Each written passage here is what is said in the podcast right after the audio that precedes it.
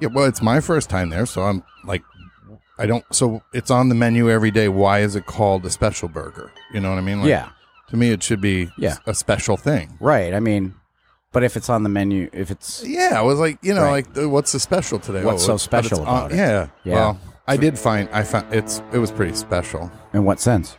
It was just amazing. I mean, I wasn't sure after the first one, but after the hundred and first one, I Yeah. was, I was confident that they had something there. Well, look, you got to do. You know, make sure you you can't just have one. You got to No, make no. sure that it's the. Th- oh wait a minute. Hey, we're rolling. Consistency. Oh, well, then let's roll. I'm Rich, And I'm Mark. and we are two, guys, on Block Island. What shall we do with Chuck and Sailor? What shall we do with Chuck? All right, ladies and gentlemen, dear listeners, um, on our podcast, a lot of times uh, we you know we talk about the nature of Block Island, and, and by that I mean the animals that live here and the flora and the fauna. Um, we're lucky to have several species of animals here that that roll in, and, and some migrate and some go. But um, today we're going to be talking to one of the rarest. s- Species of animals on Block Island. It's called, uh, it's a silver fox. Yeah. Now, for those of you who don't know what a silver fox is, it's a, uh gentleman of uh, a certain age with uh, silver hair and uh, s- you know, so dashingly handsome, I'd say. But there's also a certain twinkle in the eye that Yes. that that has to. Uh, and and we're fortunate uh, on Block Island. We actually have two recorded uh, silver foxes that actually ha- uh, live on the island. One is Alan McKay, and the other is our guest today. And his name is Mike Dugan. Mike, how are you? Yeah, Mike. Welcome to the show. Uh, Did I mention his stunning personality? That's right. Uh, yeah, yeah, terrific, What are thank you you. guys talking about? yeah, He knows how attractive he is. How you doing, Mike? I'm doing well. Thank you. thank you. right. Thank you. Thanks for joining us. yeah, my pleasure. I think. Yeah. Um, listen, the, one of the first questions we ask all of our guests is, "What is your Block Island story? When was the first time you came here? How did you get here? Why are you still here? That kind of stuff." Yeah. Um, actually, uh, both our par- uh, both my parents, I should say, uh, you know, were uh, parents who grew up during the Depression, and my mother always wanted to have us have a better life, and she was interested in doing a lot of traveling. My dad would be happy just to stay in upstate New York and you know hang out in the ponds and lakes. That's me. Oh, okay. Where Where were you from in upstate? Uh, I grew up about 40 miles west of Albany, foothills of the Adirondacks. okay. And so um, my mom first found a place out on the Cape when I was about three years old, uh, Chatham. We were there for a hurricane. Uh, I thought that was going to end our, uh, you know, seaside excursions, but uh, she found Ogunquit. We would go there. And then she was reading an article in the New York Times, 1960. 1964, and it talked about this place called Block Island, and it mentioned the Surf Hotel, and she said, "Gee, I think that'll be a great place to take the family." So we packed up the station wagon, drove to New London, hopped on the New London ferry, and found ourselves lost after we got off the ferry. Oh yeah. You know that jog up by the uh, fire station? Yeah. You know, you get up there and you take an immediate left. Yeah. Well, we kept going straight and we wound up by the veil.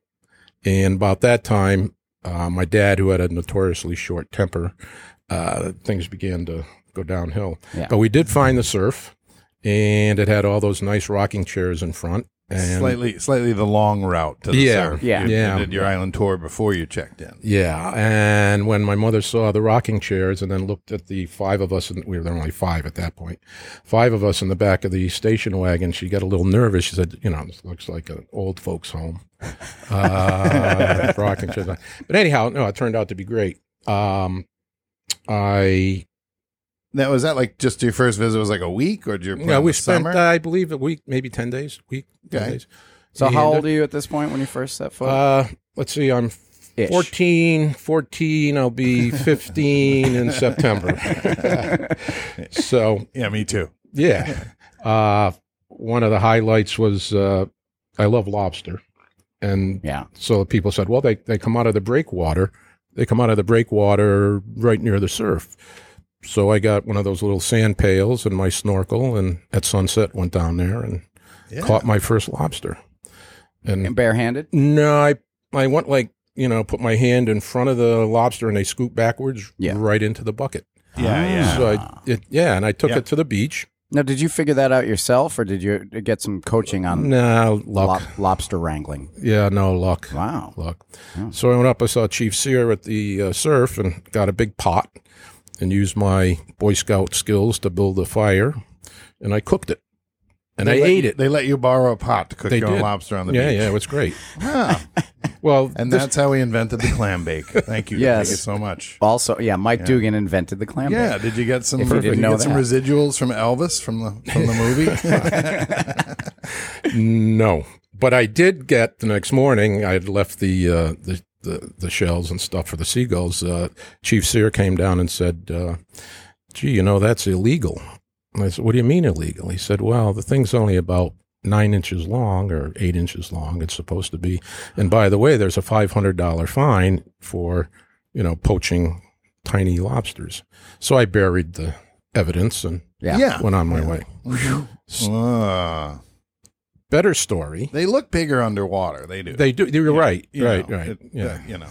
That's, uh, So we were always starving because uh, breakfast, surf breakfast was great. I don't know if you guys remember the surf. Yeah, yeah. breakfast, But it's wonderful. But my mother wouldn't feed us between breakfast and dinner, and you couldn't get into the dining room till five o'clock.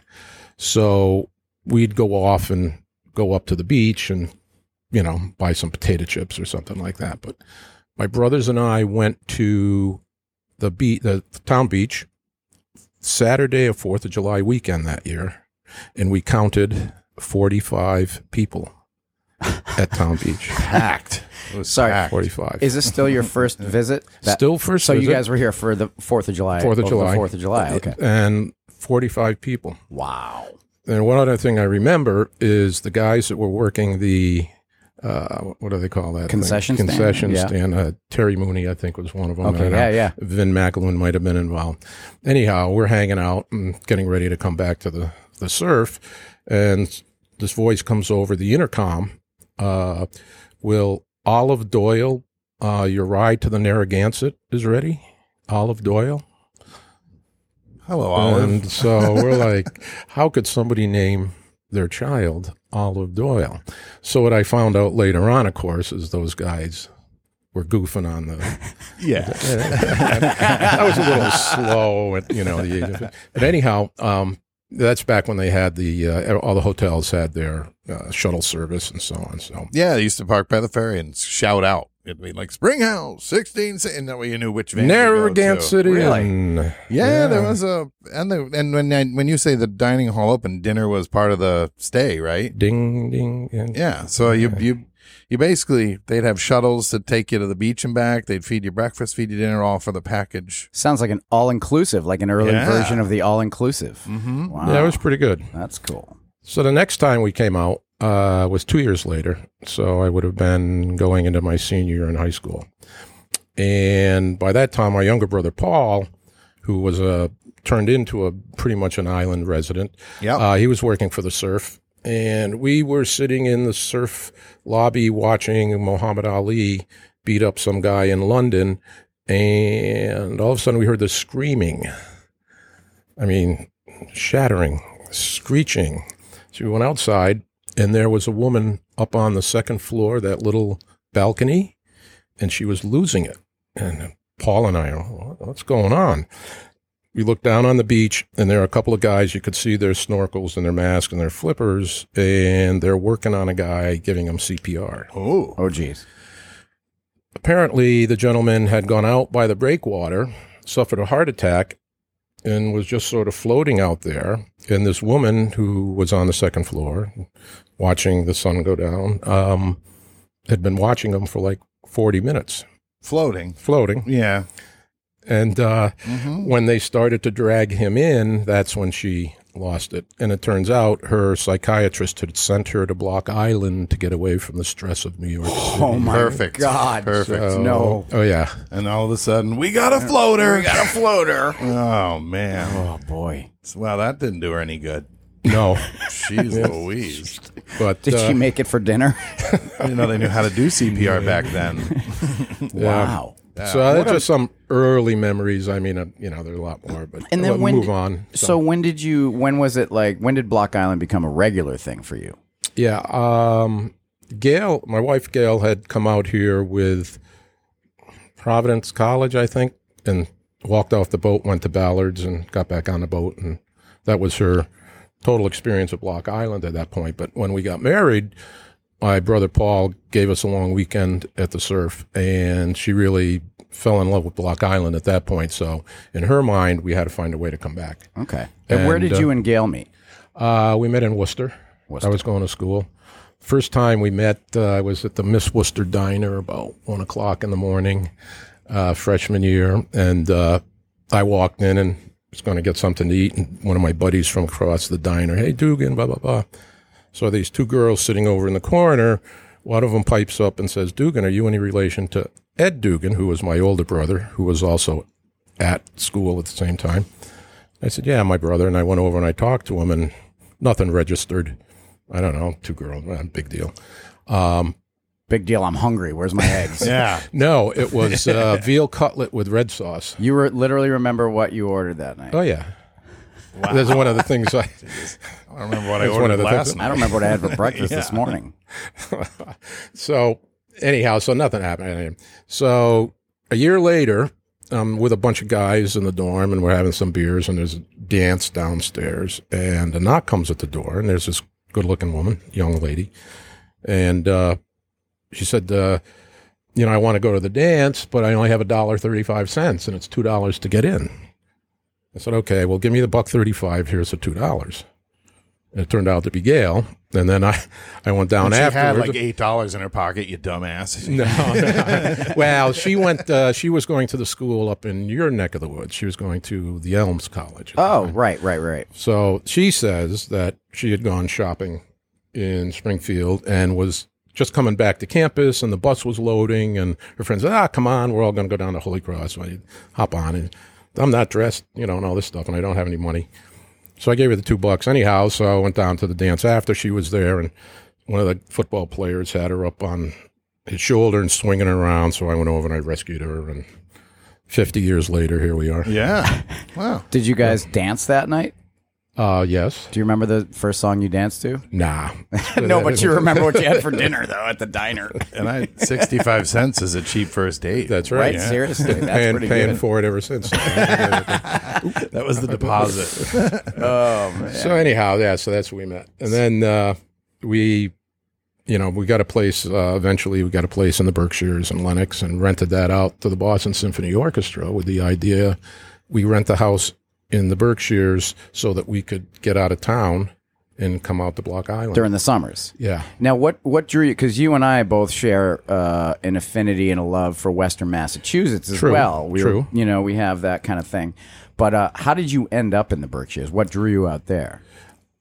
Uh, I was, we were. I was going to grad school in D.C. I love to ski. Okay, Yeah. I'm gonna go back backtrack. Uh, and I got to ski once in grad school, maybe twice, and then Gail and I um, decided we should move to some place where we could do some skiing and get out of Washington D.C. And so uh, she had a her college roommate was from Pittsfield, Mass. Yep. And my freshman year uh, roommate was also from Pittsfield. And uh, we sort of liked that area. It had a little bit of support there. Um, and then um, we just sort of settled in and we were in Richmond. Then we moved to Lanesboro. And then when we got the house in Lenox, which was where Tanglewood, you know, Yeah. is and so on, uh, that a- allowed us to take summers off. We were both school teachers. We had summers off and we said, listen, there are too many New, New York City folks here. Ba- even back back then, Even, oh, yeah, it's insufferable.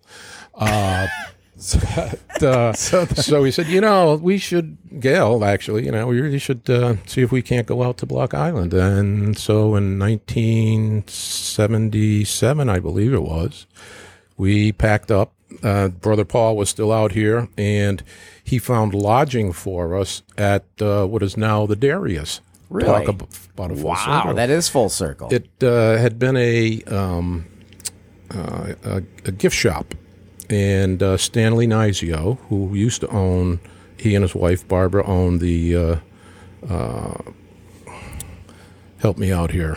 Oh, um, I don't. I wish I. Kn- oh, maybe the Gables. Yeah. Okay, gotcha. You know, when you get to be my age. You know, Yeah, these yeah. are- no, anyhow, wait. uh, The Gables or the Gables yeah. Two? Well, they were- own both. They own both. But yeah. the Gables Two was Stanley's dad and mom's gift shop, and his mom had passed away recently, and his dad Red just decided, and I'm going to close the business, and it was just an open space, so we said, well, we'll rent it. We'll throw some cots in there, and I think uh, let's see, that would have been Sean would have been about six or seven, and Jess five, five ish, and they Yep, loved yep. they loved camping out in there, and we would go to the beach and so on and so forth. And that was your first full summer on the island.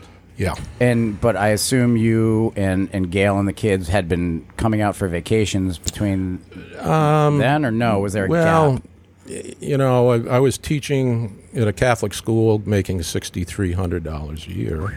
So summers were time for full employment, Ah. and I had been doing some bartending out in the Berkshires and so on. So, uh, but this was a chance for us once we rented the house to be able to uh, in the Berkshires Yeah, to yeah. come out here and and um, do your thing here instead Yeah. of there. Yeah. you know? yeah. yeah. And having been here in the summer a few times, it was very enticing. Yeah. And so to back up though, you, Yeah. you you started saying you you rented your house out to members of the Boston Symphony Orchestra. Yeah, people in the executive staff, you don't rent to the musicians. Okay. Okay. You know why? no. Well, I, being a musician myself, yeah, I have a pretty. We've good seen idea. the band room. Yeah, I have a pretty good idea why.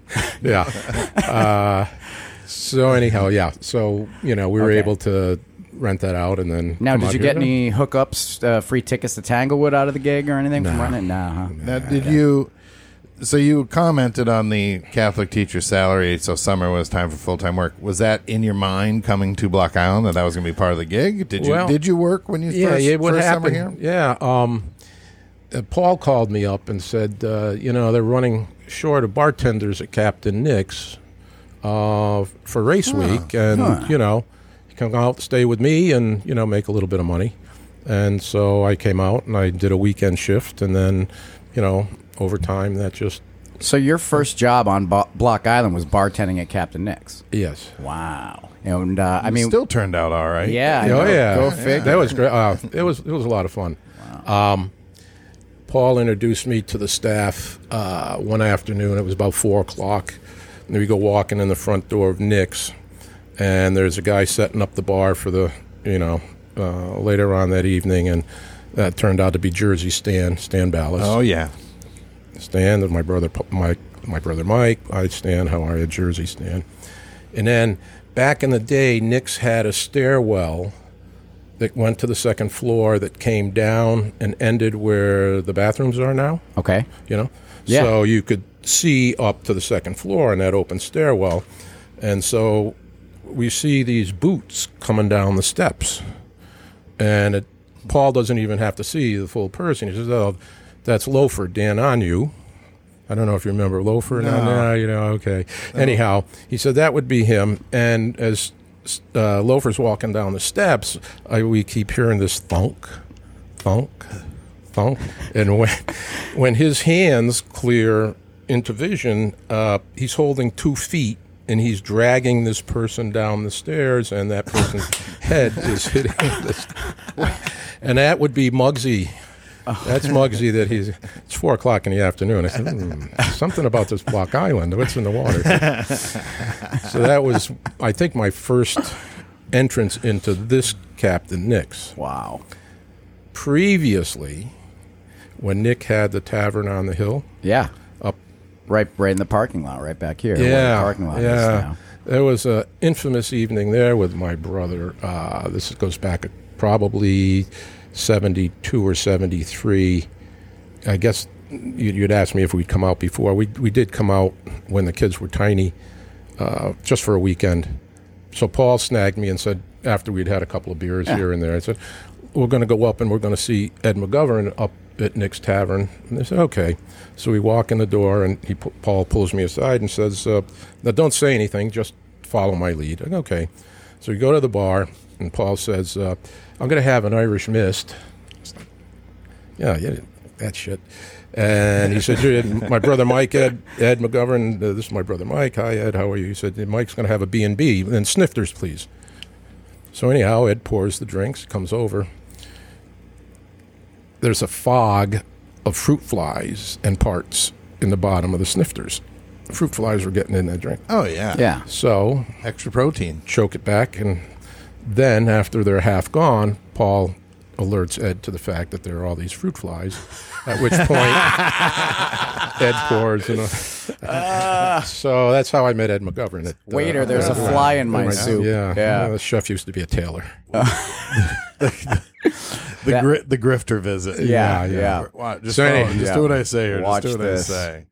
But uh, And what was uh, your what were your early days bartending at Captain Nick's like? yeah, they're great. Um, they had great bands. Yeah. you know, almost every night. Uh, we had uh, a real experience when the um, French national yachting team they were over in Newport, the French, Okay. uh, and they got eliminated early in the America's Cup, and Okay, yeah. they're all sitting in a corner at Nick's having a great time. And uh, closing time comes, and do you remember how uh, Nick was a little short with people if they didn't get out? Once in a while. Yeah, I've heard Yeah. the stories. Yeah. So everybody's cleared out, and we're washing the dishes and getting everything stocked. And uh, knock comes at the door, and it's one of the members of the French national team. He had left his official jacket over in the corner, and he's trying to get Nick to allow him in. And so I think Ed might have gone over and, you know, say, "Hey, let him in. Let him get his jackets on." So the young man picks up his coat and s- he's heading to the door and oh, this is such a great place. He's complimenting Nick, and Nick looks at him and says, "Comprenez-vous fangu, Mister Ambassador?" Wow. So you know, uh, Crispy. It was- Yeah. it was- oh yeah, they're. Yeah. I mean, he Nick, some guy comes in, and I. I didn't know a lot of the people on the island back then, and s- sitting in the corner drinking gin and tonics, and uh, by the gallon, it's Luke Affett. We became good friends. Uh, you know, Yeah. from meeting in the afternoon like that, they'd have their little get together, and then um, another time, another gentleman comes in, and I said he's not paying for his drinks. He says, "Oh, just write him down." He, you know, I let him drink what he wants, and um, turns out that the fellow had another that was drinking for free had a bar, and he was supposed to over the summer just ignore the fact that he had provided the soft drinks, the sodas for Captain Nick. And I started giving the guy the next season free drinks, and Nick went off the deep end saying, I got a bill Oh. in February for three thousand dollars worth of. Oh, boy. Anyhow, The old But it was running good. tab. yeah. Yeah. But uh, Nick's was really a going place. You have to remember that for a while there, it was 18 year old drinking age. Oh, Oh, yeah, right. that's right. right. So And it was open till 2 a.m., right? Yeah, and what would happen, especially Sunday night, uh, all the kids on the island that were waiting table, you know, they'd come in and lots of cash over the bar. I was doing the upstairs bar, upstairs bar one night.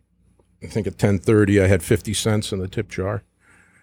I don't know what happened in the last hour and a half, but you know, three hundred dollars later, Yeah. you know, that's nineteen eighty. Yeah. Yeah.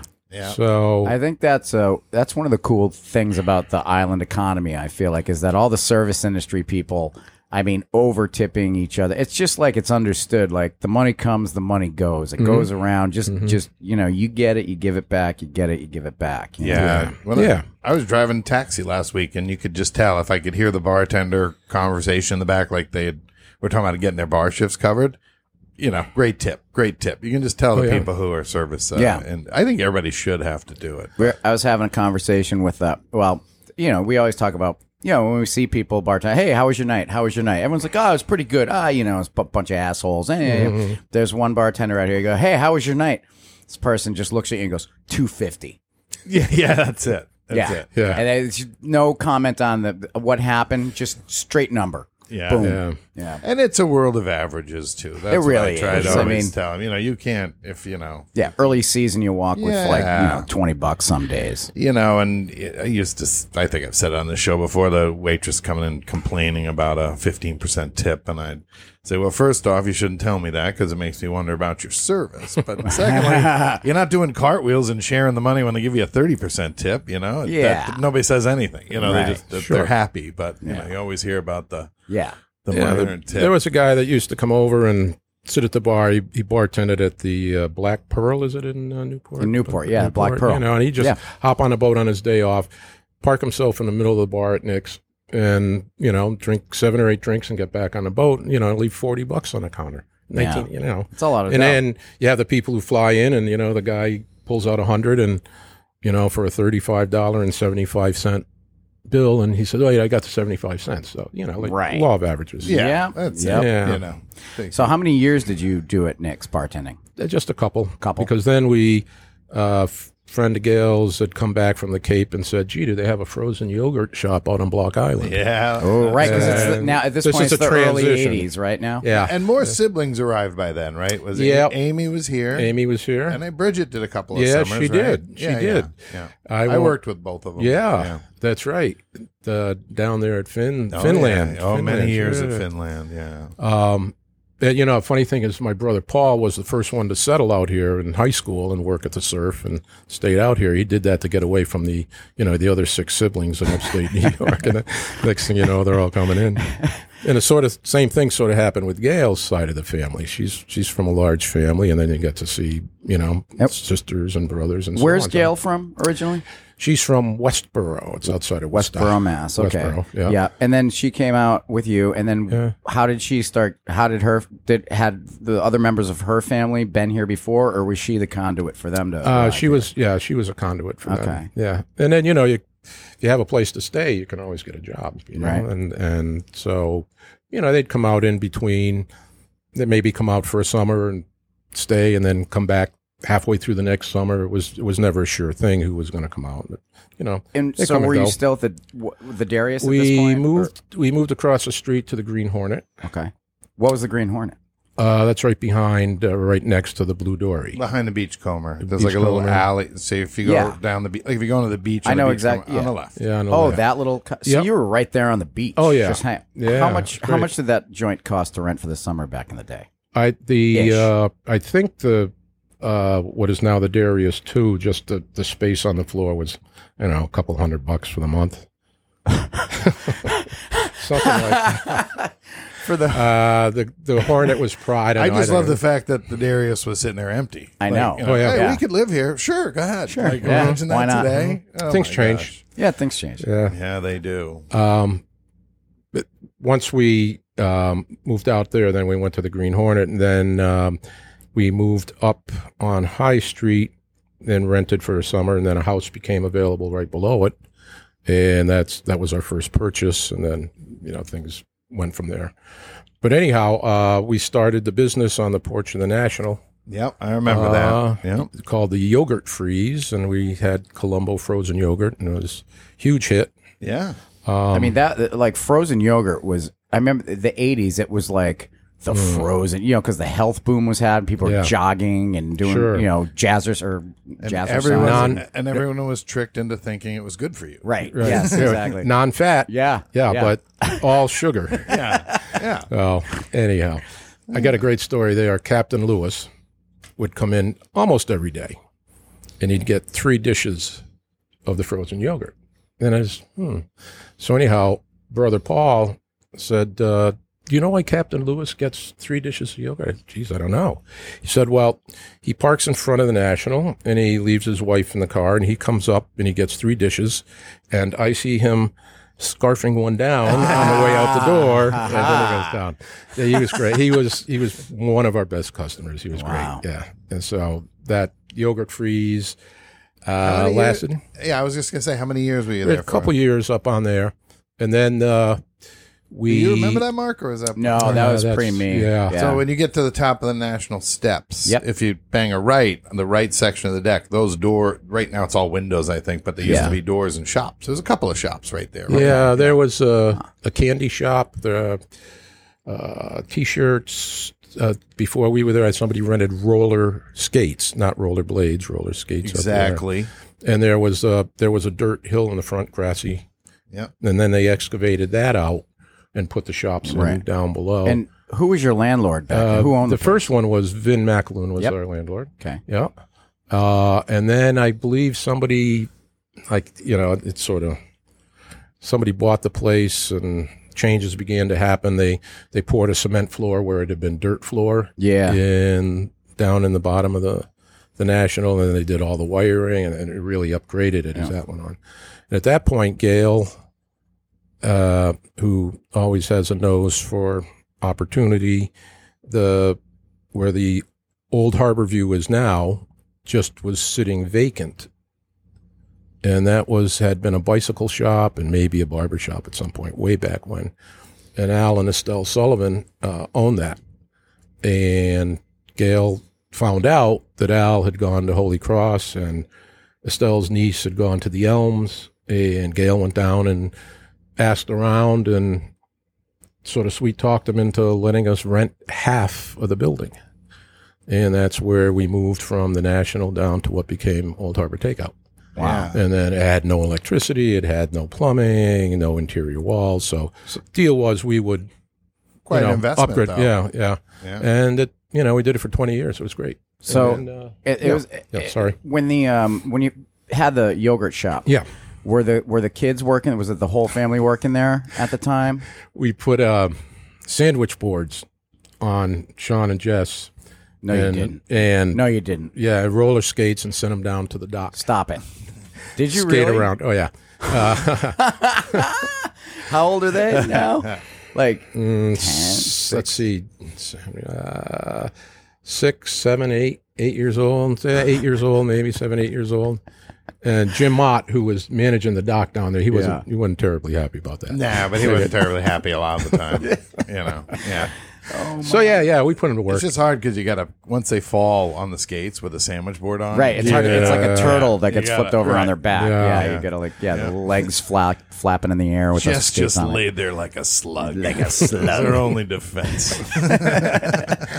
yeah. And so then- yeah, well, no, we put him to work. I mean, and then when we when the takeout, you know, started, you know, getting really busy, we, you know, put him right to work at the window. You know, you learn how to deal with real world assholes by dealing with the public. Yeah. You know, right up front. Yep. And I mean, they were even when they were little kids. They came to work. They were always at the frozen yogurt shop. Yeah. you know, you go in there Yeah. and they'd be yeah, hanging out. Oh yeah, so that that was that was good experience for them and good for us. And so, And had you had any food service experience prior to that, or was it you know well, just all glad you asked. oh, Yeah, my uh, my grandfather, who had come from Ukraine, was a really good cook, and he worked in a di- as a dishwasher in his retirement years in a country club at excuse me in upstate New York, at Adirondacks, and uh, so I, we were always around food. I was uh, I, I was a, he sort of mentored me in a lot of different things. And, Okay. and then um, my first official job was at the Orysville Shrine. the Orysville Shrine? Right. Uh, Jesuits were uh, martyred there by the Mohawk Indians back in the 1600s, and Okay. they have a big had a big shrine up there and a retreat house, and uh, they were hiring kids at the age of 14 to work in the kitchen, and I got one of those kitchen jobs. So that was my first. So you'd seen behind the scenes. Yeah. You, know, you weren't all Yeah. just showy bartender guy. you Well, thank you you. got you Yeah, got your no. hands dirty earlier on. Oh yeah. you also hit the mark with I think the um the the coming of age of the takeout window too on Sure. Block Island, right? Yeah, there wasn't yeah. a lot because I remember being at Finn's and we might have had the only one at the time, and then yeah. Uh, I know somebody tried it at the old Baronies, I think, for a little bit Uh, there. you're, uh, you're right. Right on the street. Yep. right at was that when it Mohegan. was Red's Red's lunch? I don't know, but the but uh, no, it might have been Baroni's, but they Okay. tried to do it there. But you know, and then um, You remember the chicken shack was yeah, yeah, I've heard about where was the chicken shack? I've heard about this. That's a glass onion. now. Glass oh onion. right, right, right, Yeah, right. La Caja Fall. Right. Right. And two o'clock in the morning. Oh yeah. Oh yeah. yeah. Wait, what happened? I don't know. Wait, why We you guys talked talking about, it about on another Did we? podcast. Yeah, yeah. I remember I, said you you could almost tell you had a really good night if there was a pile of chicken bones. Oh, next yeah, to your yeah, yeah, bed right, in the right, right, morning when right. you woke Oh, up, yeah, you're yeah, like, yeah. where'd those come from? Uh, Huh? we uh, uh, we did have a bit of a problem. It was changing hands quite a bit, and there were these two guys that were running it at the time, and they would buy huge cases of chicken parts that would get shipped over, maybe 200 pounds worth of chicken parts packed in ice, and these guys would leave that cart waxed cardboard box on their back stoop.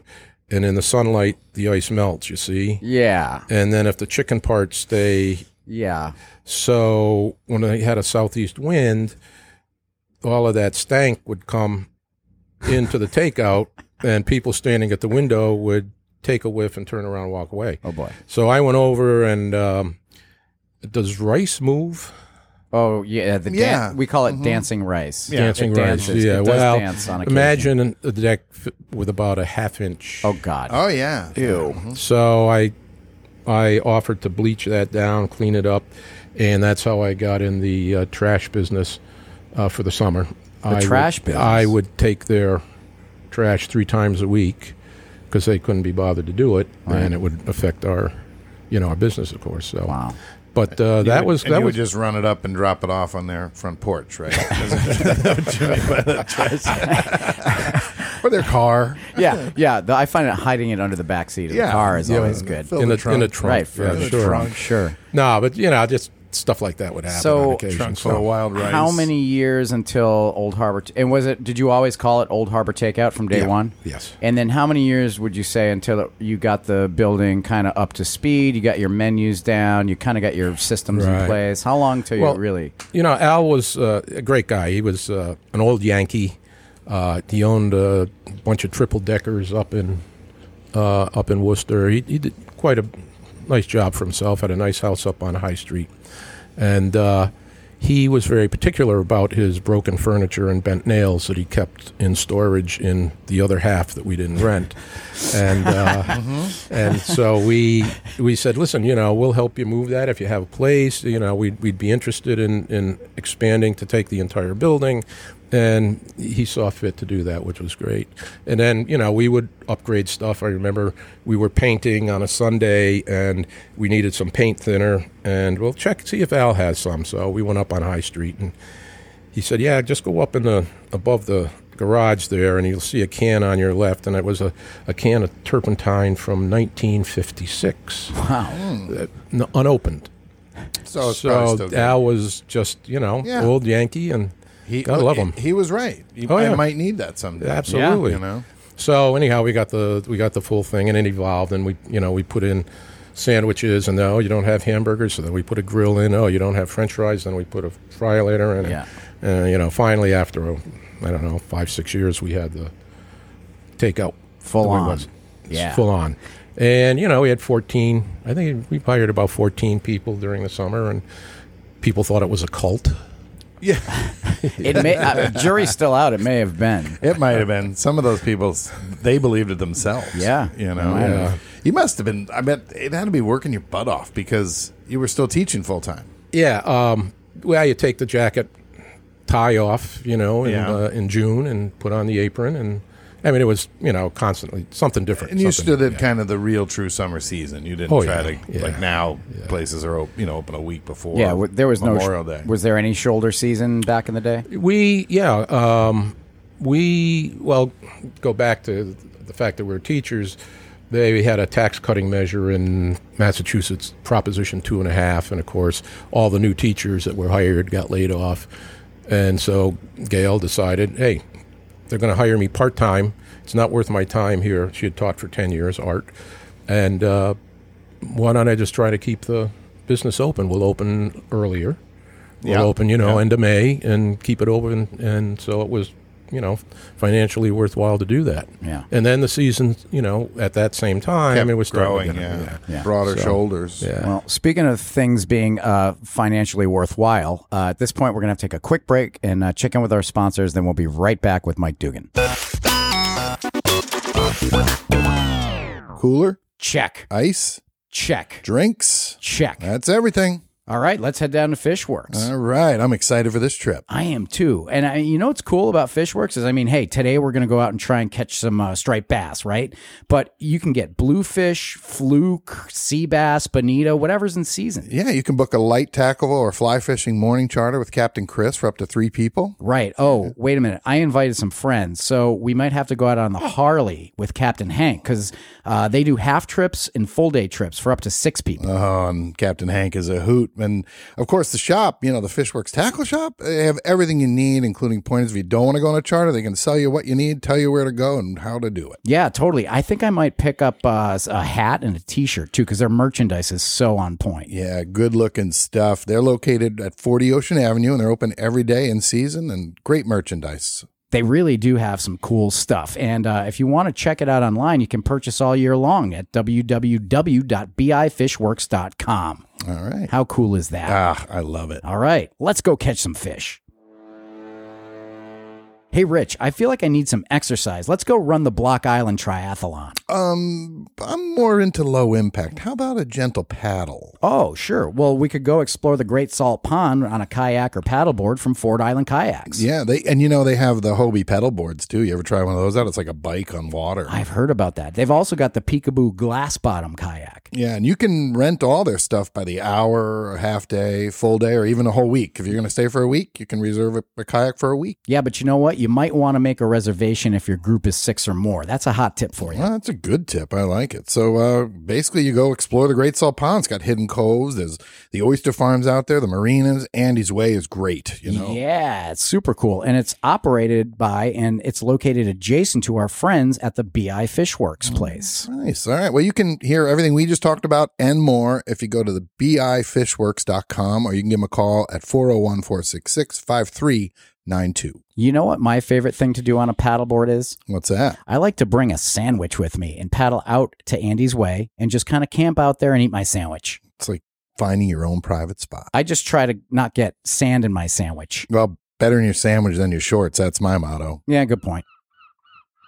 Hey, Rich. Yeah. I am starving right now. So I want to go somewhere that's intimate, but has really great food and kind of a fun atmosphere. So you know what? I think I'm going to head down to Eli's. Well, they got to be doing it right. They've been there since 1994. yeah. And well, you know, a big part of it is because uh, Chef Erica is always there and she's making some of the greatest dishes on this island. Oh, they got some real island favorites in my book. The tuna nachos, the arugula salad with warm goat cheese. Oh, how can you go wrong? Totally. And you know what's really cool is that the dishes are crafted with fresh local ingredients. Yeah, and the menu, you know, it changes too. They have exciting seasonal changes to the menu. So, you know, what you find on there in the spring, it, it'll be different by the fall. Yeah, and they're always great no matter what they're. But hey, you know what I really love doing is sitting at the bar because they have an amazing wine list. And when Rosemary's bartending, she makes a Rosarita, if you know what I'm saying. And she Uh-huh. also, Rich, here's one of the things she does she makes martinis with just the right amount of ice shavings floating on the top. Oh, I love that sheen, you know. Along with partners Brad and Ann Martins, Eli's features a warm, friendly staff of local island service industry veterans,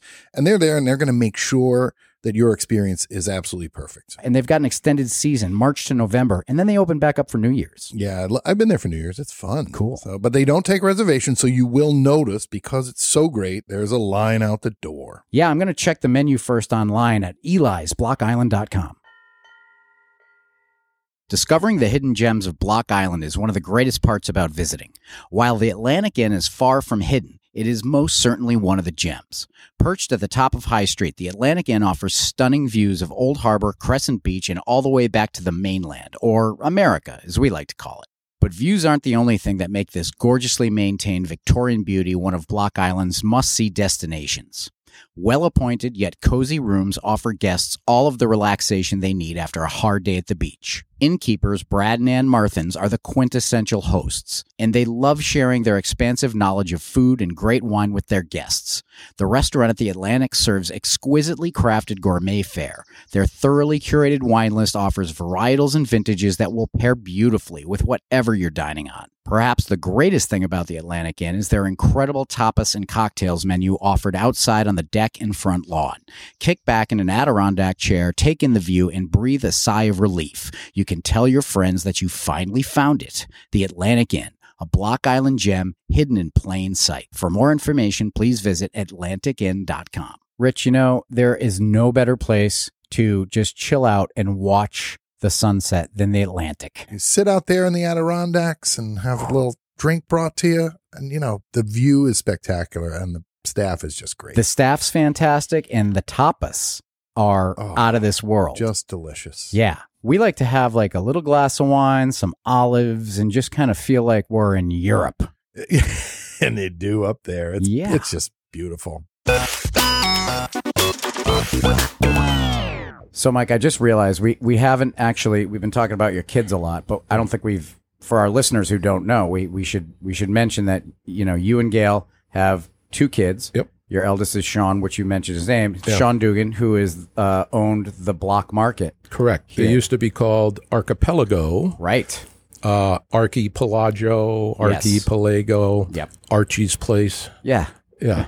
Uh, so Black Market's a lot easier, except I don't know why he's got a V instead of an O in the.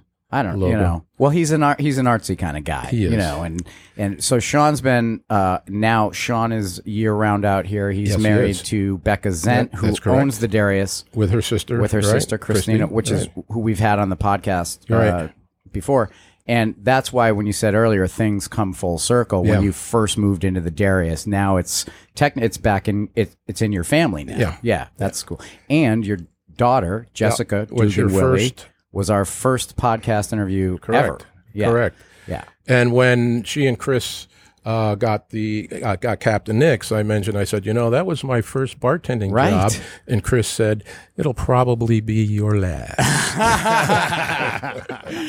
yeah, I, I still, you know, I still enjoy uh, limited appearances doing weddings. Yes. Yes. it's And, always uh, we we used to bump in, into each other quite Yes. often a decade ago when I was DJing weddings. Correct. And whenever I would show up to DJ a wedding and I saw Mike behind the bar, it was just like, all right, Yeah. game on. Whenever I showed up as a guest, or whenever I just showed up, Or when uh, it- even crashing. uninvited. Yeah, it happens. Um, speaking of cults, Yes. also in relation to the Old Harbor Takeout, you and your family and the Old Harbor Takeout started a phenomenon with an, an almost a cult like following with one of your menu items known forevermore as the Chicken Athena. Correct. Oh yeah. Can we talk about the Chicken Athena for a second? Sure. You can't do one like we did unless you can find creamy cucumber dressing, Okay. and they don't make it anymore. Yeah. And so, you know, th- that's it's history. Right. You can't do it. Who But came up with the rest, or who, whose idea was it? Did you take it from? Did you find it somewhere else, and you're just like, or you're just like, oh, this would be good. yeah, a good question. We used to go to a, a, a Greek restaurant uh, called Sophia's. It was in the Berkshires, and they would do the uh, chicken souvlaki. Oh yeah, and it- I'll come out on a platter with the pieces of pita and so on. And then Gail had gone to Quincy Marketplace, you know, Faneuil Hall Yeah, in yeah. Boston, and somebody was selling that similar thing in a wrap. Mm-hmm. So we scouted it out. We found a bakery on the mainland that would make the giant pitas, and that was one of the more difficult things is trying to keep that fresh. Uh, Yeah. because yeah. you know, I would actually go to the uh, the bakery on the mainland and pick up 300 loaves of pita, and then cut it all, and it, it wouldn't last more than a couple days. Yeah. You know, so Yeah, because once it even starts to age, then it becomes hard to wrap, and they All start that, to crack. yeah. Doesn't take much. They Yeah. gotta be really fresh to. so basically, it was uh, um, like the chicken souvlaki in a in a roll, and um, yeah, we were down in uh, Naples, Florida, a couple years. Well, no, this a couple years, quite a quite a while ago. Um, and we got talking with the waiter and where are you from? We said Block Island. He said, oh, one of the line chefs spent last summer out on Block Island. I'll get him. And I have no idea who he was. Anyhow, the line chef comes to the door, looks at the table, and goes, chicken Athena people. Oh, So, yeah, It really was. I mean, my first summer out here in '96, I lived, I existed on two for- food sources. Uh, do you guys remember the Block Island Burrito Company with sure. Mark? Um, I I would- I survived Oh, yeah, yeah, on yeah. Block Island burritos and chicken Athenas. That was it. Yeah. And and it was And once in like- a while, somebody else is cooler. well, yeah, and then if someone left a sandwich laying around, I'd probably eat that too. But uh, yeah, the chicken Athena, it was So- such a thing. when uh, Ted Kennedy Jr. got married out here, Joan Kennedy, his mom, was uh, scouting out places for the rehearsal dinner. And one of the places that she was looking at was Deadeye's. And Kimberly Ward and Norman were running it then. And Kimberly decided to provide lunch for the scouting party, uh, Joan Kennedy and whoever else was with her. And so we made up a bunch of chicken Athenas, and that was their uh, you know their first foray into Block Island food, I think. And uh, then when Ted Jr. Ted Jr. was getting married out here, he and his buddies would come every day to the takeout, and they'd get they would get uh, you know chicken Athenas and chowder and burgers. And it was off season, and my brother Paul was working the window, and Gail was in the back making the food. And every day they would come up and order pretty much the same thing. And every day my brother Paul would say, uh, "Name on that order, please." Ted Kennedy Jr., Ted Kennedy his style. Should I put down I will- Theodore? Yeah. uh, but we had great time. I mean, you know, um, Dan Cahill would be coming up to get his usual yogurt special. You remember the yogurt special? I do not. I, Okay. Ah, I I only got the chicken Athena. Okay, it was a, a cup of frozen yogurt and all sorts of fresh fruit. Fresh fruit. fresh fruit, and you know you put a little, you know, little of this, little of that on it. But whenever Dan came up, Paul would always stick a strawberry on top of the raspberry swirl and put a couple of blueberries down at the bottom and sprinkle a little shredded coconut. yeah, fun with food. Ah, Dan, Dan Cahill edition. We need one more phallic special, Yeah, please. it's I Speaking of which, get a strawberry phallic. Uh, I did just one more food. Well, I got tons of them, but um, Jared Zabel, uh, rest in peace, uh, was one of my favorite employees there, and uh, he had gone to art school for one semester. Eh, he- pretty good artist, and um, we used to do falafel. It comes it's a dry mix. You add water, you make uh, a paste out of it, and then what you do is you shape the falafel uh, to fit inside the pita, and you deep fry them. And what we would do is we prepare everything in advance. So his job, you know, uh, when they were closing, he and Sean would do the night night uh, shift and prep food for the next day. Um, Jared would wind up making the falafels into the falafel balls for the following day. So, you know, you'd be in the middle of this enormous rush, and the falafels would be in a Tupperware with a sheet of plastic on it. And so you'd be yelling, "Yeah, we need more of this. We need oh, don't overfill the cones, and you know, uh, count back the chamber." And you tear the sheet off, and there was the perfect replica of male anatomy. I mean, Jared, you know, and then it's you'd- falafely good. yeah. and it's- Hey, Joe, lose it. Absolutely lose it. You know, and it break the tension. And I mean, just yeah, perfect, perfect. Because you know what it's like in the kitchen. Oh yeah, yeah. We always so many pranks, you know. Yeah. And you have fun, and but it, but it gets tense. So the little breakup like that's good. Sure. You know what's nice too? It's always those ones. where He he set that up hours before. Oh, yeah. You know what I mean? And waited. You Yeah. know, and you Yeah, just yeah, those yeah. are the good ones. You Yeah. know, just Yeah. waiting and you know waiting. For So you. after he, uh, Jared worked for you, did, Yeah. did they go ahead and start Rebecca's right they did. after? Yeah, Oh, they wow. did. Yeah, uh, Jonas and Jared went over there. Um, Did Jonas and- work for you as well? Oh yeah. Oh wow. Okay. yeah, Uh, yeah. So really, you kind of were you gave you gave the Zabo brothers their kind of ground laid the groundwork for them Yeah, to go the- across the street and open up their place. Yeah, but Joe, uh, their dad, he had had uh, some sort of a fish place. Oh, On the, so they, you know, they knew a little Ridgefield bit. fish market. Yep. but I, I did have to ream Jonas out uh, because I remember the first day on, his shift, I came in and there were, there were probably 40 pounds of uncooked french fries around the fry later on the floor. yeah. so uh, this is called waste and it costs money and, you know. Uh, Yeah. we used to just stomp those into the mat, and that's how Ah. you make tater tots. Oh, okay. circles. and you shake the mat out, and all the little circles fall out. Yeah. I always, for a long time as a kid, I thought that's how. I was so sure that tater tots came from the mats, the, in the floor factory. mats. Yeah, they- well, it the looks like floor that. mats and the, Yeah. and the hash The brown French fry factory. factory. Yeah. I think Some guy was like, "Hey, we could sell these in a bag. they look, they look delicious." well, What would um what was it like when when uh, the Zabo brothers said to you, "Hey, Mike, we're thinking about opening our own place across the street." Yeah, that's good. I mean, there there had been a bunch of you know. I think Bobby Rose had a had something in there. Uh, Sean McGarry had something in there, and yeah, that was fine. Um, Abrams had something in there. You know, it you know it was fine. Yeah. you know, we had our niche, and you know, uh, Henry Peterson actually you know gave us a good piece of advice right in the beginning. He said, "Listen, you don't worry about these people around you. You just make sure you."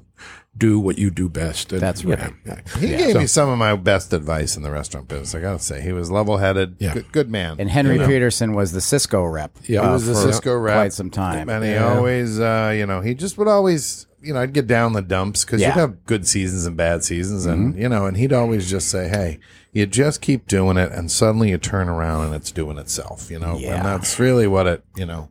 Henry was awesome. Well, Gail gave him hell because we never won the Cisco giveaway that they would do once a season. Oh, And Henry, we're buying more chicken on this island than any other three restaurants you know, for the chicken Athena. So the next year we won the trip. it was to, was to Fort Lauderdale, and Saturday Gail and I are sitting next to this beautiful black woman, and she's talking about whether she should wear the Versace or whatever I have that problem all the time, by the way. uh, what whether to wear the Versace, Mm-hmm. Versace, dress, yeah, dress, or yeah. Boxers. and uh, turns out it was Whitney Houston. Oh, yeah. and I did not know who Whitney Houston was at that point. Nothing wrong with that. Well, see, that's sort of a running theme in the Dugan family. Uh, when back when I was bartending at Nick's, Gail would do two nights. I would do five shifts, or maybe seven shifts in five days. Gail would do a couple cocktail shifts, and the morning after that, it was my job to entertain the kids. So one morning, we're I'm riding Jess on the handlebars of the bike. Now remember, she's only about five years old yeah. we're going down by the harbor side, and I see this woman up by the traffic s- or the uh, statue. I said, "Gee, that's a good-looking woman." And they get closer. Boy, that's a really good-looking woman. And Jess must have heard me under my voice. Oh, Dad, that's Christy Brinkley. Ah, yeah. She there was- you she go. used to come out here. Right. And Christy So- was like, you know, Chicken Athena. He's like chicken Athena, dude. What's up? Points right at you. fast forward, I, I ski instruct still uh, out in Deer Valley in Utah, and uh, one of my guests early on, I teach the two kids, and the last name uh, on the lesson ticket is Tucci. And then I says, Tucci, eh. And so it turns out it's Stanley Tucci, The actor. you know, the actor. Yeah. I called Jess and I said, Who is this? She said, You ever see The Devil Wears Prada? Oh, Oh yeah, that, guy. Yeah. and then I had another. I, who was it? Uma Thurman. I, who's this Uma Thurman person? So I, you know, if I have an issue, I don't bother Google. I just call Jess. Hey, Jess. Right. Yeah, who, who she's am good I- like that. Should I, you know, what should I know about this person? I think you told me didn't Stanley was a repeat customer of yours out there, wasn't he? Very nice. nice guy. guy. Yeah, family, great. Uh, Nina, Nino, and Isabel, and then uh, Camilla. Those were the three he had. Uh, Kate, Kate Stanley's wife, who passed from breast cancer, is a wonderful woman. Just really, just salt of the earth. Wonderful people. and Yeah. great. And the kids were wonderful too. You know. Yeah. So, So, you know. you talked about skiing a lot. Yeah. When and um, so in the off, when did you when did you get out of teaching? I and wh- retired in uh, 2004. 2004. So until then, you were still back and forth to the Uh, island. yeah, and uh, but I was all I when we first moved to the Berkshires back in '72. Uh, I took a part-time job because I was making sixty-three hundred dollars a year at the Catholic school with no benefits at all. Um, we were five minutes away from Bosque Ski Area, Yeah. Small Hill, and I loved skiing. I started at the age of five skiing in a cow pasture. The good news was in the winter the cow shit was frozen, so if you fell in Yeah. it, yeah, you It was like a mogul. It hurt, but you didn't get messy. That's how you learned how to ski bumps. Yeah, that's right. but uh, I heard that's how the Olympic team does it too. that's right. Yeah, You can make it as easy. It's a. It's not a green diamond. It's a green cow patch. Mm. yeah, You know, the, yeah. the cow muffins. You know, you rate 'em. How did? But then, how did you guys end up heading west all that time? So we had. Uh, I really enjoy. I love skiing and enjoy it. And the kids, Sean raced uh, Division One uh, collegiate. Jess went the academic route and graduated with highest honors. This is shocking, by the way. Uh-huh. Uh But no, it's such a great family sport. And um, but we had talked about going west for a long time. Uh, getting tired of New England winters, Yeah. such as they are. And uh, you know, when Paul had his bout with uh, cancer, he's still with us, thank God. Um, that was 2004, and we just were sitting around. We do this Easter Sunday family reunion thing. We burn a lot of stuff, uh, and I said, you know, are we going to hang around and wait for that to happen? To us, we've talked about going west, so Yeah.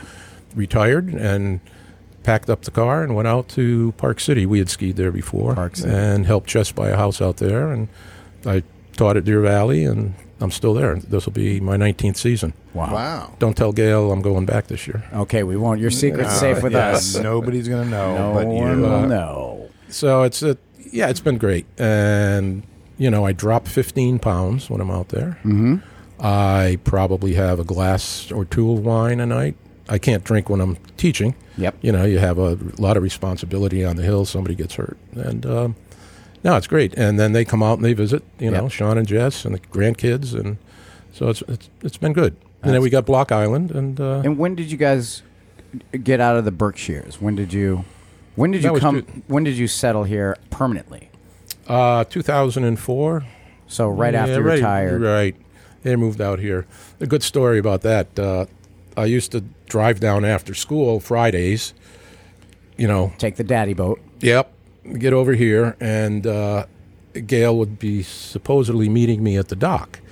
And, you know, it'd be pouring rain one night or, you know, the wind blowing or whatever. And, gee, you know, there's around the time of cell phones, but I'm sure she'll come down and pick me up. So, anyhow, the first year I retired, Gail, Adrian Mitchell, and I are sitting in the beachhead. Friday night, in comes the daddy boat.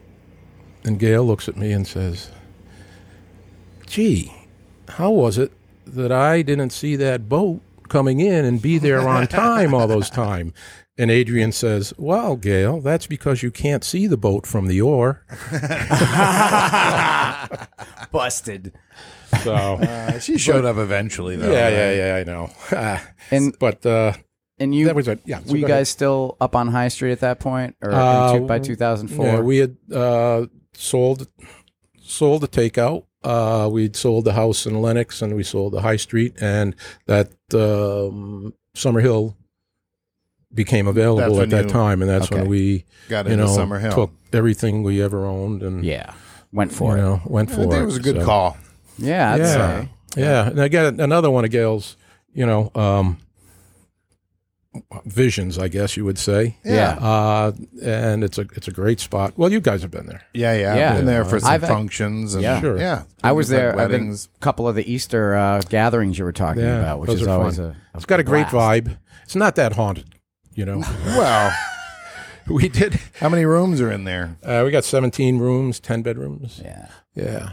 Um, we were down, we are getting ready to, the cellar floor was only half cement, half dirt, getting ready to do that. And uh, John Henry, who you know, Of course. uh, was doing some of the plumbing. We went down, and there was this Victorian shoe about a size three child. oh, I just, got went- chills. And he got a shovel and he dug a hole and he threw it in there and buried it. So it's in the house. Was there a foot in it? Um, no. I might be leaving that part out. when you when you guys took over Summer Hill, Yeah. did you guys act as innkeepers for a while? Was it like a B Yeah. and B? Yeah, it was. And Okay. you you got to be nice to people at six thirty in the morning. Yeah, how'd that work out for you? Uh, not well. Yeah, okay. Yeah. How how many years were you actively innkeepers? Just one. That, that was it. There you That go. was- that was That it. sums Yeah. it Well, you know, It's we'd, about- we'd come out of you know the frying pan to take Yeah. over, Right. You know, business. So Yep. so it's worked out well. We have the same people come back every year. We Yeah. get to know them. so now They you know do you us, rent and- it more as a as a big Term the rental. whole the whole house? Yeah, yeah, yeah, yeah. Do You take Yep. the whole place. take the whole place. And like, there's three generations there this week. Uh, during COVID, it was not so good because our place Too big. brings br- yeah brings people in. They would coming in from Singapore or Texas or Europe, and yeah. you know, um, so that. But who cares? You know, that's Yeah. done with. I hope. Yeah, we all Um, do. This time. you know, Yep. It is, you know. Um, so yeah, uh, it's been a. I'll tell you what, it's been a really good run the whole way. Uh, you know, we got great friends out here. Um, I still get kicked out of disco night. by my when who daughter. kicks you? out? Oh, that's right. Oh, I got it. Yeah, yeah, yeah. Right. it Okay, has that to- makes sense. Sometimes. Well, listen. Next time you come to disco night, just come up on the DJ stand with me, and Okay. we'll hide. You can hide up there with me. hide in plain you sight. know? Yeah. Exactly. Yeah. no, that actually did happen. I uh, Gail was on the mainland. This is years ago. Jess had just turned 21, and she was standing in the back of Nick's when I walked in the front door, and I got the finger pointed right between my eyes, and then the thumb jerking out the door, and I turn around and. It was great. Yeah. So, You've really, I mean, the the whole Block Island family experience out here is, uh, I don't, I mean, you know, there are a number of families that you know and that we know on the island that have, you know, had a similar dynamic where it's just, uh, you know, the mom and the dad and the kids work in the business, and then they're- the the uh, the nephews and the nieces show up, and everyone just kind of takes part in it, and Yeah. it's just there's a beautiful thing you guys have, your wife's and side. still do have, There's Yeah. a huge Oh, yeah. amount of family out. Yeah. Sure. Sure. She's intermingled with a couple of Right. other families out Sure. here, right? Yeah. yeah, Judy, uh, who was 38 years uh, uh, a nurse in uh, Boston Children's Hospital, you know, intensive care unit, you know, stress, stress, stress comes out, and you know she's married Tom Benson, Yeah, and they yeah. they were just out uh, yesterday, and they come out the island. Peggy works for Kimberly, and so yeah, we've had uh, you know family and support from the, the community, and you know it's just it's such a great place, such a great vibe. Um, you know, when you do these functions, Well, let- you get to see them. You know, All right, before I because I don't want to say we're running out of time, but Yeah. we're probably not getting too far off. So I have one more topic I want to Yeah, approach yeah. you. Speaking of community and everything, Yeah. you and your wife have been very actively involved in the whole Fourth of July celebrations. Is that a big one overall thing? Uh, f- so when did you get roped into that? And Oh, Thank you for using that term.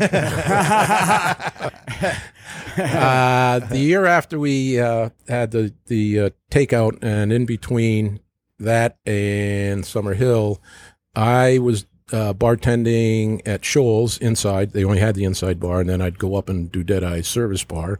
And Gail was cabbing, and she cabbed for Uncle Lou Ritzinger Oh yeah, who was heavily involved in that. And he said, Listen, you know, we're getting older and we need some younger blood. So this is 20 years ago when, you know, we're like 50 something. well, And they uh, said s- younger. a younger, right? And so Gail said, "Yeah, I'll, you know, I'll give you a hand." And so then we just sort of like, you know, with the Uncle Ramus story about the tar baby getting sucked in, Yes. one paw at a time.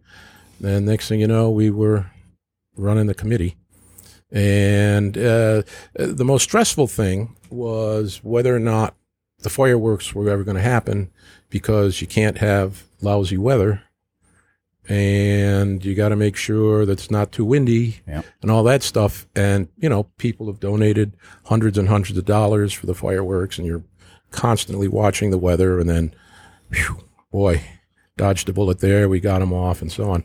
This year being a case in point, first time with a with a barge. Uh, and the winds were gusting over 20 and Yeah. you just can't have it. So, And of course- it's those sort of And the things. Hmm. barge is booked was booked elsewhere for the Oh, next yeah. three Oh, nights. yeah, You know, right, so it's not right. you can just be like, how about tomorrow? You know, Right. And of course, uh, visitors, uh, cer- certain people that come out here, they don't they don't know that that's the case. They're just like, oh, what's the deal? No fireworks? yeah. Ooh. Well, we had one one year where the, the fog bank was just over the town, and the hotels up on the hill were in the clear. So, hey, why'd you guys cancel the fireworks last night? We could see perfectly well. We couldn't. Yeah. You know, Must be nice up there on the hill. and not Uh, to mention, you know, Trent, the breeze on Block Island. It's always breezy. Yeah. You know, so it's one year not they they unusual. they decided to set them off, and it was an, wind was out of the northeast, and it set the dunes on fire. I remember. Yeah. Yeah. So yeah, you know that was fireworks. The parade And then the has- parade's a whole nother animal. Uh, yeah, so to speak. I got a call from uh, Carol Payne out in front of the when she had her little donut thing in uh, where Bimmy is now. where the Yep. cookie Yeah. company is. It's uh, about two o'clock. Michael, there's a big pile of horse shit in front of my. I'll be right up to clean that up. Um, so yeah, the, the, you know you get all sorts of things. By and large, a lot of fun. People had great time. Uh, the surf always used to win. Uh, they had great. they went floats Uh, for it. Yeah. all the Yeah. time. And Interstate used to have really great floats. We had Old Harbor take us out, and Jared and his buddies dressed up in drag. Hey, we did that once for Finn's. I World. remember that Yeah. one. I remember. that. Yeah, Um Old Harbor makeout. I mean, you know, I- I- we didn't. We were working. Oh yeah, go ahead, put a float in. Yeah. So Yeah. Well, don't forget those are also the days that like the, they had the bikini contest on the beach on Fourth of July weekend and all. Which, to be clear, you guys did you No. you guys didn't have anything. one to of do with our that. employees, who will remain unnamed, Yeah. was the star of the show one year, maybe twice, uh, two times, three times in a row. Yep. And uh, I don't remember that, but um, unless the bikini top was just band aids. you do remember. Oh, oh, that. yeah. Uh, but no, you know, the the, the parade w- could also be uh, uh, stress inducing when Yeah. the bands had to get over here and uh, inclement weather. You know, uh, a couple years ago. Um, Is it hard finding bands? Are they? are well, they- a lot of them were booked. You That's know? what I was gonna say. Are they- is Yeah. it the- I didn't know if there was more bands wanting parades than there was parades for them, or if there's, you know, if it's harder to find. a Uh, it's band. bar- budgetary. You got to get them over here. You know, we fed them. Uh, so if you're bringing 40 people, Interstate was great by, you know, a lot of times getting, giving them passage and so on. So, uh, Well, any business eh. that doesn't invest in the parade and the fireworks and stuff is foolish because that's the big picture. Like that's the, you know, you're investing in this great event that you want to be crowded every year. you know? So I think it's and a we, good investment. you know, that, that, that can be also part of the problem. Um, you know, you come around the corner. Well, the parade used to begin at noon and get downtown at one. And you come around the corner and the people had been drinking since eight. All right. Well, we moved the start back to 11 in the, in the morning. And so, you forced all those poor people to start drinking at seven. Right. well, yeah. so, but I mean, you Devious- devious man. know, um, and, and, you know, you get a couple thousand people on that street. Who knows what's going to happen? And then I, I- one of the scary things that stays with me is one year they they sent out a bomb sniffing dog. State police brought a bomb sniffing dog to go up and down the parade route. Yeah. Block Yeah, Island. I mean, I know. You know, I know. it's uh, it's sort of knocked the romance out of that. 9-11 really messed And it things scared up. me because I thought it was a bong sniffing Right. dog. You- yeah, you're so like, "Hmm." I didn't even go to the parade that Um, year. And then there was the one year, didn't they reverse the ro- the route to, in an attempt to? Yes, thanks for reminding me. Uh huh. I'm sure. like that must have been. Fun. Remember that Wait, year? might That have was been- a, yeah. Might have been Yeah. his idea. Uh-huh. No, No. Uh, yeah. Ah, Well, that's why people vote. The Yeah. scariest one for me was it was right around parade time starting. The streets were lined with the chairs and kids packed, you know, ready for it to come. And we we got a call for a lo- fire in the laundry room at the National Hotel. Remember Right. that? I remember So that. here come I the totally fire remember that. engines going full speed to try to get to a fire, but everyone's expecting fire engines are going to go crawling by for their kids to wave to. Yeah. And it was literally like one of those the fire engine's making the noise it's supposed to make. It's where it's supposed to be, but it's coming at 50 miles an hour instead Yeah. of that. Yeah. Was, that scared me a lot. I was really worried about like little kids because when it's Yeah, going at yeah. two Right. miles an hour, the kids are all like running in and out. Yeah. And, you know, yeah. Yep. My uh, my job the day of was to try to organize uh, organize the the start of the parade and trying to get people where they need to be and Herding keep the general- kittens. Oh yeah. Yeah. and then all of a sudden the rescue squad shows up because one of the band members had fainted, and it's two minutes after eleven, and you know you're trying to. But, What hey, it's instrument worth did it. they play? Might not have been that important. It's probably a Don't drummer. worry, we're starting without him. It's just the triangle guy. My guess is it was the drummer. plays it. uh, the, one of the best ever floats ever. It was the theme was all things Disney, and this guy comes out and he's got this big metal canister on wheels with uh, dry ice smoke coming out. Yeah. and it's it's a a, uh, a shout out to Disney on Ice. Walt Disney had his body frozen. Oh my for- God, that's right. Oh, you're thinking the skaters. Oh, yeah, that's, uh, that's why I'm like, what's so weird about that? Yeah, yeah. Disney, yeah, that was great. Very clever. They never put my root beer float in. Oh, that would have. That's it's well. Hey, it's not too late. That's Next, true. you Next- can you know now that you're not involved in, That's right. in the planning of Sure. it, you can. Or the Wait, invisible, are the, you? invisi- the invisible man. So are you are you able to step away from this career, unpaid career? Uh, w- there have been fistfights over that. okay, I won't go any further. I got you. It's definitely you know it's definitely harder to uh, unvolunteer once you get Yeah. once Yeah. you get in there. You know, You know, we can, we can help with a little consulting or advice Yeah. or whatever. But yeah, I think these guys doing a great job. You Yeah, I know, think they, you know, and it's can be.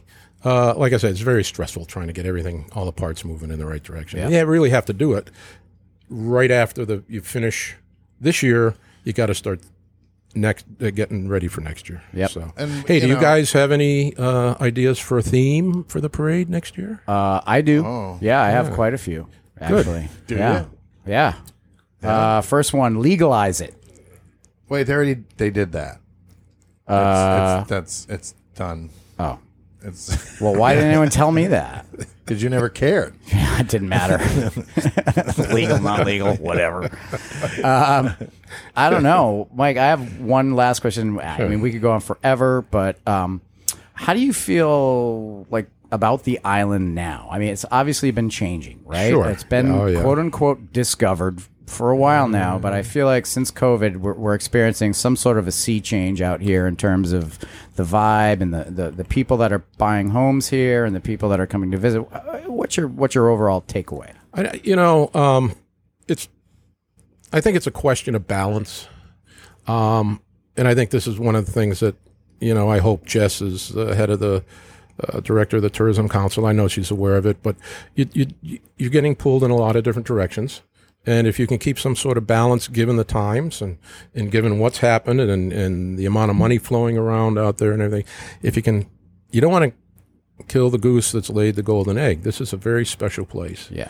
and but then you read articles about the billionaires buying out the millionaires in the Hamptons. Yeah.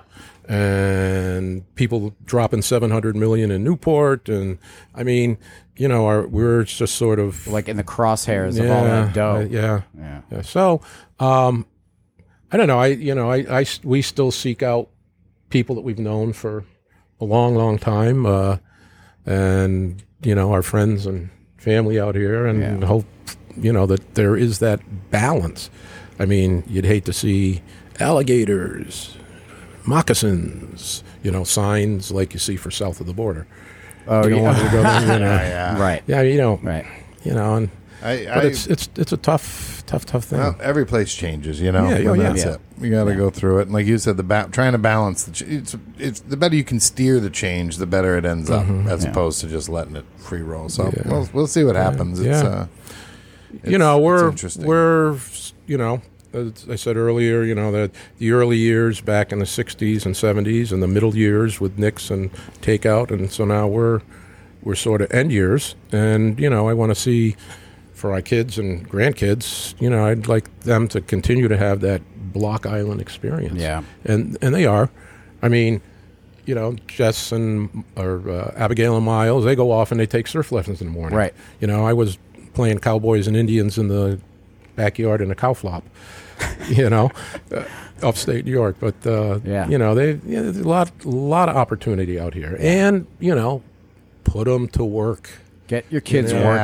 working. That's the Yeah, big thing. You It's key, know, yeah. it really is a great education. Yeah, It it is, is, uh, yeah. So Well, I mean, you know, I think one of the things that one of the reasons Block Island became discovered, other than the fact that we're just have been here, is Mm-hmm. that you know the people I t- everyone's looking for that vibe. Everyone's looking for that old time stuff that we were all just talking about about the the, the stories and, and the way it used to be and that you know Hmm. that connection to the past out here. And uh, I mean, y- you guys were one of those families that obviously the island i always say you don't choose the island the island chooses you Uh, yeah. and you guys obviously were chosen and you're here and you've just become such an important part of the community and it's Yeah. like you know let's hope that keeps going on yeah, I had an Oh. interesting experience yesterday. We went over to see a, a friend out on the west side, and it's an old cottage. You know, uh, just the bare wood walls, no sheetrock or anything like that. And as soon as I got that, the the smell of the old cottage type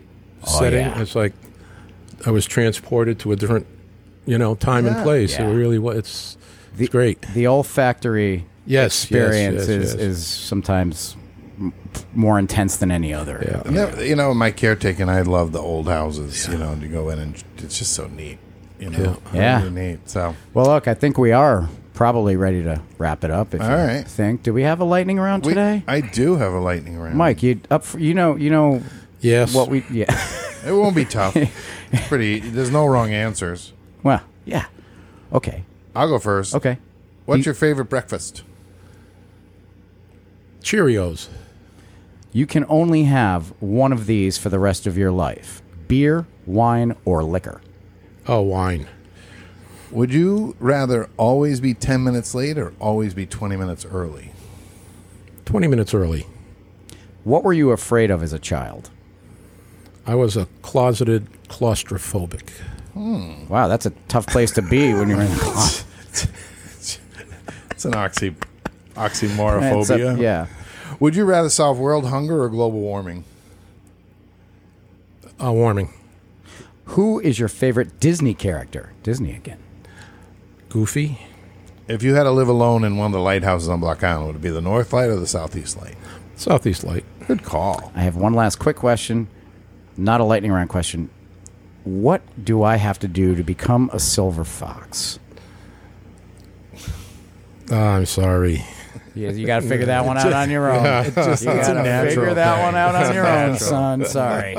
Ah, Yeah, you know. What a what a conversation. Oh, Thanks, Yeah, Mike Dugan. thanks so much for sitting with us. Yeah, Yeah, appreciate. you have to it. get Gail on here at some point. Yeah, No, Jeff. Don't not worry. opposed to Yeah. that at all. Yeah, open Yeah. door policy with the whole Dugan. We were family. we were thinking of having both of you on the same one, but we've seen how you two act Yeah, it was- together yeah, in it could public. be and like, we're you We know, had and a we had to keep sharp objects away from each Yeah, other. we're just, you know, yeah. Uh, so uh, we'll do hers another time. We'd love to have her on as a Yeah, guest. yeah. But listeners, thanks for listening to us. As always, uh, if you want to reach out, comments, questions, suggestions, uh, two guys on bi at gmail.com. Yeah, make sure to follow us on all the social media stuff, and uh, don't forget to click that subscribe button on uh, whatever platform it is you listen to us on. Yeah, and tell your friends if you like the podcast. Maybe they will too. Yeah, and uh, Appreciate the help. spread the love. All right, Mark. All See right, you next time. Mike, uh, Mike Dugan. Thanks, uh, Thanks, Mike. Rich. Thank you. Thank See you, you next guys. week. Rich Trethaway, Mike, Mike, Mike, back. Later. out. Hey, Rich. Yes, sir. Uh, I got some uh, cucumbers. I'm gonna try and make a creamy cucumber dressing and make my own chicken Athena. Will you help me? Sure. All right. I mean, by help, I'll taste it when you're done and make sure it's good. Okay, that sounds fair. Is that fair? Here, can you hold this cucumber? What shall we do with the drunken sailor? What shall we do with the drunken sailor? What